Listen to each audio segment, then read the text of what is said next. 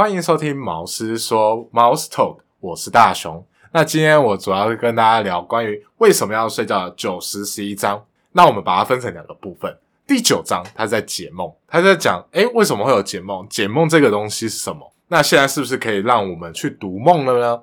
那第十十一章的话，就在讲梦的两大功效。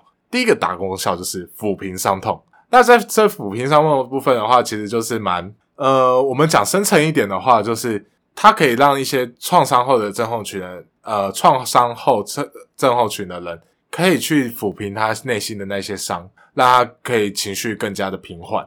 那在第十一章的时候，他就在讲梦这种梦给我们的创意带来是什么？那以目前来说，它到底有哪些东西是由梦的创意来让这个世界变得更加美妙的呢？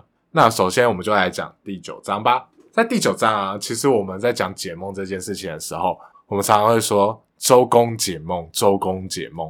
我们一台车子它象征什么？或者是说，不是有时候有些。大乐透的这种奖得主叫做什么？哦，我就是在前一天我梦到什么，那这个表征什么？我就去签牌，结果他就中了。好，这个东西有点玄乎，那我们也不要去讲说啊这件事情到底是不是真的，因为有些人是，有些人不是，那也很难说。那东方有这个东西，那西方有没有？有，就是由弗洛伊德他去对于梦他有做他的解释，他认为我们在平常。梦则是我显示我们内心的欲望跟我们压抑的痛苦，那他用另外一种形式显现出来。那为什么要用另外一种形式显现出来呢？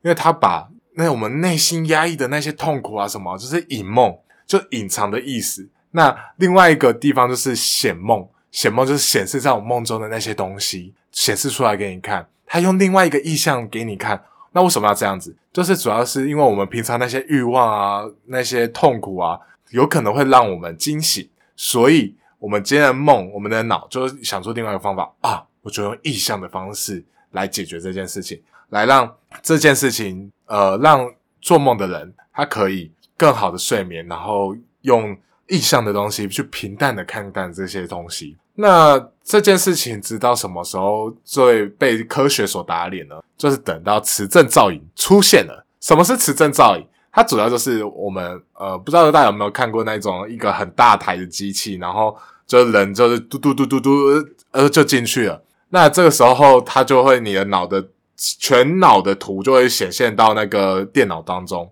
那因为这个技术呢，有一个日本的研究团队，他们就是去。想要说哦，我想要去解读你的脑跟你的梦有什么关系呢？那这时候就是他们就想办法，就是说哦，OK，好，呃，你先去看车，先让那些梦做梦的人去看车子、椅子、男生、女生，就是观察他的脑袋对这些图片的变化是什么样。假如说我车子我右半脑亮起来，我呃椅子它左半脑亮起来，或者某个区块亮起来，那这时候。他就把这些记录下来。那接下来他在梦里面，我们在做梦的时候，我们脑一样会活动嘛？那这时候他就去比对说：，诶，呃，你整体做梦的过程当中，你的脑的变化是怎么样？然后你醒来之后，他就跟你说，你刚才是梦到车子、椅子、男人或女人。那以这件事情来说的话，他们有真的有把这件事情做到，那真的有很好的预测到。那这时候就会发生一个很可怕的事情，就是。会不会我的梦以后就不是我的梦，是人家可以听得出来的？我觉得这件事情就有点尴尬，尤其是我不知道大家有没有做过春梦。那如果你做春梦的话，你就觉得哇靠，这个东西那么私密的，我内心私密的梦境怎么就给人家知道的呢？那当然是现在是以比较高高精密度或者是说很很贵的技术去探测你的脑袋，但是未来真的很难说。说不定未来就有一个很便宜的技术，然后就跟你说：“哦，我们今天就可以直接去把你的呃梦境给抓出来，然后让外面的人知道你在梦什么。”所以这就涉及到一些伦理道德上面的问题啊。但我相信这个东西应该到时候也会有一些它所有的限制在。所以我觉得这里解梦这件事情就其实还蛮有趣的。在以前那个时代，我们可能会讲说我们梦到什么。那可能代表什么？但是科学告诉我们，你梦到的不代其实并没有什么意思，就是你只是想到那个东西，然后把它组合起来。所以在这时候，我就觉得，哇，这个是真的是科学，科学跟我们一些民俗之间，就是会有很激烈的碰撞。就是在弗洛伊德上面，他会觉得说，你应该要去隐藏一些东西，用另外一个形式呈现，然后让你的心理过得更好。但是在呃，在科学上却并不是那么解释。我觉得这件事情真的是非常的有趣啊。好，那我们接下来这边第九章就差不多这样子。我们接下来就进到第十章跟第十一章，梦到底有什么功能吧？在第十章的时候，他在讲的是梦的抚慰伤痛的功能。那他是怎么去抚平伤痛的？其实就是今天我们脑中会有一个激素，我也不讲它什么激素，反正就是有个激素。大家想要知道详细的，就去买这本书吧。有个激素呢，它会一直刺激我们脑袋。那当我们睡觉的时候，这个激素会。呃，慢慢的 calm down，就是慢慢的浓度会变低。那个激素的主要功能就是让你的情绪有起伏。那既然你在梦中，你梦到了，假如说以我来说的话，可能我梦到我第一跟第一任女友是那个分手了，我就不用到跟她分手的过程。那这时候我的情绪其实波动没有很大，但是我就看着那个画面，我就经历在梦中又再经历一次。可是这时候我的情绪是很平淡的、很沉稳的去面对这一切。那慢慢的，我的情绪就被释放出来。所以这时候，这就这就是为什么他们会有说，为什么梦会有让那个抚平伤痛的功能？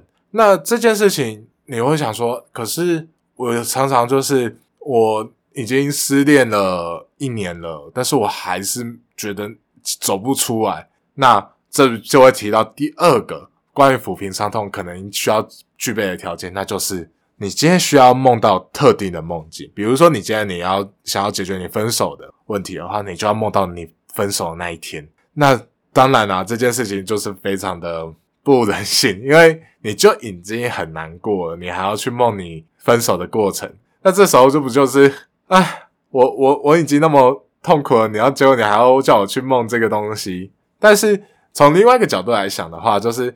你在做梦的时候，你那个情绪起伏不会那么大，你就慢慢的去把你的释放。但其实还是有一种人，他们就算呃一年两年下来都一直在睡觉，可是他们人就会一直做噩梦，甚至他们就算梦到了那个情境，他们还是没有办法去那个脱离那个状态。那为什么会这样子？其实我讲的这些族群就是所谓的创伤症候群。在这一本书里面，他有提到，就是军人啊，他的那个。里面那个脑中那个激素其实是非常的多的。那因为这样子，他们创伤症候群，所以他们在睡觉的时候那个浓度还是很高，会影响到他们情绪，他们没办法很好的去释放出他们那时候的一一些感觉。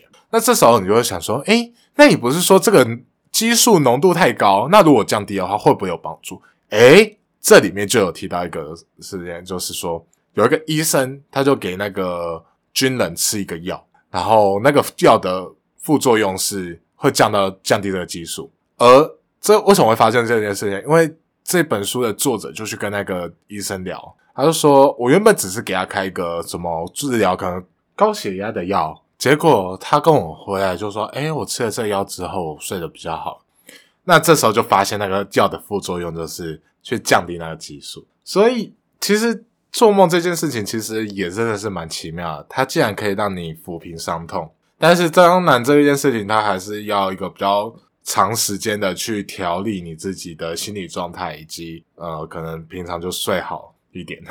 好，那接下来第十章就差不多在讲这边。那第一十一章的时候，就主要在讲梦可以对我们带来创意。那为什么梦会有带来创意呢？其实我在前面有提到，就是说。梦啊，它其实就是会把我们脑区很多不一样的地方，就是完全没有相关联的地方，去把它结组合起来，然后就变成诶新的想法。那是有点像什么？我来讲一个大家可能比较喜欢讲调酒好了。我们在喝调酒的时候，其实就是常常会用，它就用个别不同的原料，然后去把它调成一杯。哦，怎么那么好喝？诶这杯这杯酒可以跟木头结合，你一个。然后你去做一些熏香，然后让这个酒更有那个韵味，哇！这时候这不就是一个很美好的一件事情吗？所以在创意的部分，其实就有点像这样子，它把你脑中不同的区块，就像一个一个不同的调酒的料，然后最后把它组合起来，变成一杯一杯名为创意的调酒。那他们是怎么去了解到这件事情呢？他们做一个实验，我觉得这是个实验有点不人道，但是他们用这个实验去玩，他们去玩一个字谜。那字谜其实我们就常常要经过很多的联想嘛，可能八竿子打不着的，跟这个字谜其实就是有相关的。那他们就在我们睡眠的期间之中，在呃前面深眠的时候叫醒，然后那时候他们的答对率就很差。但是呢，在半梦半醒之间，我们不要不是半梦半醒，那后面在做梦的那个时段的时候。他又把他叫起来，然后这时候就发现一件事还蛮有趣的，就是他们的答对率增高的非常多。那这时候就其实就会蛮好玩的，就是说，那为什么为什么这件事情会他的答对的率会那么高呢？是主要是因为说我们在呃做梦的时候，我们那个逻辑啊，我们常常会要求逻辑啊什么的。这时候逻辑守门员就先啊，我先下班回家喽，拜拜。那这时候你的脑就开始放肆啊，就是哦，我就不关你的地方也来连一下，来连一下，来连一下。那他们对于这件事情的解释是这样子啊，就是主要是说，因为你在睡觉的时候，你会很多不同的脑区会把它组合在一起，那这时候就会发生一件很有趣的事情，就是说逻辑就通了。哎，不是逻辑就通，应该说创意就出现了啊。那讲完这些创意啊，其实我们在讲那哪些。哪些人是真的因为这样子而得有创意呢？我现在来分享三个故事，跟我一个我自己的故事来跟大家聊聊。第一个故事就是大家不知道知道元素周期表，我不知道，我觉得很多人应该是还蛮讨厌这个表的啦。啊，我是蛮讨厌的，因为我背不起来啊。亲你那假如生发平面该是背背呃铜铝加音他吗？反正我那时候就背这个东西，我记得我只有国中在背，我高中没有在上生物这些，或者说化学、理化这些东西。那那时候，呃，在这本书里面就提到，当初提出这个元素周期表的人，他就是那几年，他就带着这些元素的字卡，然后到处去想，哎，我到底要怎样才可以把它变成一张表？怎么找出他们彼此之间的关系？那经过某一天的三天三夜的努力。就不就吃饭，除了吃饭之外，就是在用在想说，哎，我到底要怎么去排列？但是三天三夜之后的啊，还是没有办法想出来，他就去睡了一觉。他在在梦中，好像那个神明给他一个启示，或者说他的脑袋给他一个启示，就说，哎，有突然有个表格出现，然后每一个元素都可以放得进去里面，每一行、每一列、每一个周期、每一个族，都非常的符合逻辑。那他醒来之后就马上把这个东西写下来，就成为我们现在的元素周期表。当然，这个东西呃，我们不在那个年代，我们也没有。但是这个是他就是在这本书里面有提到的。那在另外一个就是滚石和装段，呃，他们其中有一个歌名叫《Satisfaction》，哦，英文有点不好。反正在这四首歌，他好像获得英美的冠军，就可能类似现在 Billboard 高斯牌冠军这样子。那这一首歌就是他们在睡觉，就其中一个主唱，他们在睡觉，他在睡觉的时候，然后突然就起来，然后他起来，早上起来之后就发现，哎，我的录音带怎么，我的录音带怎么已经转到底了？哦，不知道大家有没有知，呃，不知道听众知不知道录音带，就是它是这样，那你要倒有那个跑车，然后进去，然后把它倒转回去之后，你才能再去听那个录音带。那反正他就发现那个录音带是。就是已经录完东西了，然后他就把它回放去听。那吃这时候就发现，哎，他把这《Satisfaction》里面的其中一个乐句已经做完了，然后剩下的声音都是他在打打呼的声音。我靠，这件事情就蛮屌的啊！那讲完这前面这两个事情啊，我讲应该说这两个故事。那最后一个其实就是有一个人他如何去善用这个东西。大家应该就是听到爱迪生嘛，就是那个发明灯泡那个。但是现在对于他来说的话，现在历史好像其实真的有了解爱迪生这个人的时候，其实会对于这个人，嗯，毁誉参半吗？就是他其实并没有我们想象中小时候想象中的那么的高大上。那反正这里面有讲到一个他的一个小故事，就是他为了要利用梦境的那种创造出创意的方式，他准备了几颗铁球。然后放了一个桌子旁边放了那个笔跟便条纸，然后他的铁球下面放那个平底锅，然后他就啊，就是去小睡一下。然后他真的已经睡到就是已经那个可能进到梦境，或者说他进到梦梦境的状态的时候，他的身体会那个失去知觉嘛？那个三个铁球就会掉到那个那个平底锅上面，那时候咚咚咚咚咚，然后把你吵醒。那这时候他就会马上去哦，我刚才可能有想到什么，就把它写下来，把它写下来。但我听到这件事情的时候，其实也是觉得蛮 蛮扯的啦，就是哇靠，真的有人这样子去利用。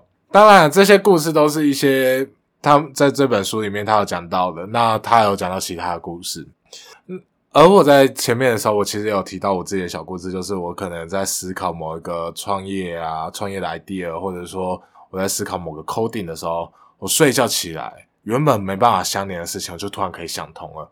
我觉得这个也是有可能是在呃我在睡觉的过程中，在做梦的过程中，它可以把我。人生中不同的两个区块把它连起来，然后我就啊，可能因为某某事情，然后这件事情就能够相通了。其实我们刚才讲到那么多关于梦那的好处，那这时候就会想问一句：诶，那我可以去控制梦吗？依照目前的科技来说，是应该是没有办法了。但是其实他们有找出自称可以去控制梦境的人，就是所谓的清醒梦。那他们就是验证的方式，就是说。哦，我今天我先让你的左手握几下，右手握几下，然后看你的脑中的讯号。那你进到梦里的时候，你就传那个摩斯密码，或者说一个特别的讯号来告诉我说：“哎，我现在是清醒的，我在梦中是清醒的。”那他们真的有找出这个人？我记得好像我在前一集有讲到诺兰嘛，那。诺兰他的电影里面，我记得有一个叫《全面启动》吗？是《全面启动》吧？好像就有讲到，就是说有清醒梦这件事情，去控制梦境。所以我就觉得，哦，这件事情梦这个东西真的是很奇妙，它可以让我们抚平我们的伤痛，然后可以让我们有创意。哦，对了，梦还有一个很重要很重要的功能，就是梦它其实是可以让我们更加的理解我们人类的表情。我觉得这点还蛮重要，就是说。我们今天在，就是我们在这种社交网络里面，如果我们没办法去读别人的表情，在不对的场合讲出不对的话，就有可能会冒犯到别人。所以我就在想，诶，那如果我他也没有提到说，就是在青少年的时候，尽量还是让青少年去多睡一点，让他们能够去更加融入这个世界，要不然他们有可能就是在这个还在建构他们的人交人际或者他们呃社交网络的时候。就是不会讲话，就是讲太直或讲太白，或者说乱讲话，可能就会导致他在这个社交圈里面会越来越弱势。好，今天差不多就到这里啊。那第九章我讲了解梦，第十、十一章我讲了抚平伤痛跟创意，最后我又再提到一个关于呃梦对于我们去理解人的表情的能力怎么样？大家不觉得梦这件事情其实还蛮有趣的吗？就是它竟然有那么多不一样的事情，然后。那么多不一样的功能，让我们去了解。那我刚才讲的这几个功能，还只是我们现在在书里面可以看到内容。那现在有没有什么最新的进展？其实说不定有，但呃，等以后我们可以更加了解的话，那说不定我们就可以在梦中，因为梦中的时间的流速跟我们在外界时间流速不同，我们可以在梦中去把我们的一些知识啊，或者说我们一些想要想的事情，在梦中就可以去解决，也说不定。大家不知道喜不喜欢今天这样子的说书的形式呢？那在今天的节目差不多到这边，那后面的话就是主要就是我会跟大家聊一聊关于其他的事情。今天就是我用另外一种方式去呈现说为什么要睡觉这本书每一章的内容，我挑出起真的是就是。比起前面有点像是真的，有点像造念之类的。那在这边的时候，我就是比较像是，诶，我就是看到里面有比较有趣的事情，我想办法把它连贯起来。那说不定未来我也可以跟大家分享一下，我是怎么去思考我的讲话的那个逻辑，或者说我去怎么思考我做节目的时候，我要去怎么去讲我想要讲的东西。我觉得这件事情还是蛮有趣的，就是。呃，我今天在聊，在做这件事情的时候，我现在在思考我自己未来的节目的方向，节目想要呈现的东西的时候，我有时候真的是睡醒，然后就突然发现，哎，好像有一点 idea，有点 idea。那我觉得这件事情就是还蛮有趣的，希望未来我可以越来越做越好。那我现在也其实有想到几个关于我自己频道的名字啊，可能叫什么毛什么熊修修 Z 熊。熊爱想之类的有的没有的名称，那未来我也希望可以把节目再整理的更加有条理一些，跟各位听众去分享一下我喜欢的内容。那今天的毛师说差不多就到这边结束啦。在下周五的时候，我会跟大家去分享关于为什么要睡觉的呃后面几章内容。说不定在下下周的时候就已经可以把这些内容讲完。最后的十二、十三、十四、十五章哦，它有哦还有十六章，有点小多。那我也希望可以赶快把这本书结束，然后跟大家聊聊。关于为什么要睡觉这本书，就可以把这本书给完结了。那这本书完结之后，我讲书的我可能会先暂停一下，或者说我可能我是期望啊，在下下周或者是说这阵子我去调整一下我节目内容，然后我可以调整成第二季，然后跟大家见面。那第四部就是我在下下周会讲的，它的大标题就是从安眠药到翻转社会。希望大家期待一下下周的内容。我是觉得这个内容应该也是会蛮有趣的，我也会用类似于今天这样的方式跟大家进行分享，因为我觉得这样的方式好像讲起来好像比较有趣。好，那就这样子啊，那我们下周见。这里是毛师说 Mouse Talk，我是大雄，拜拜。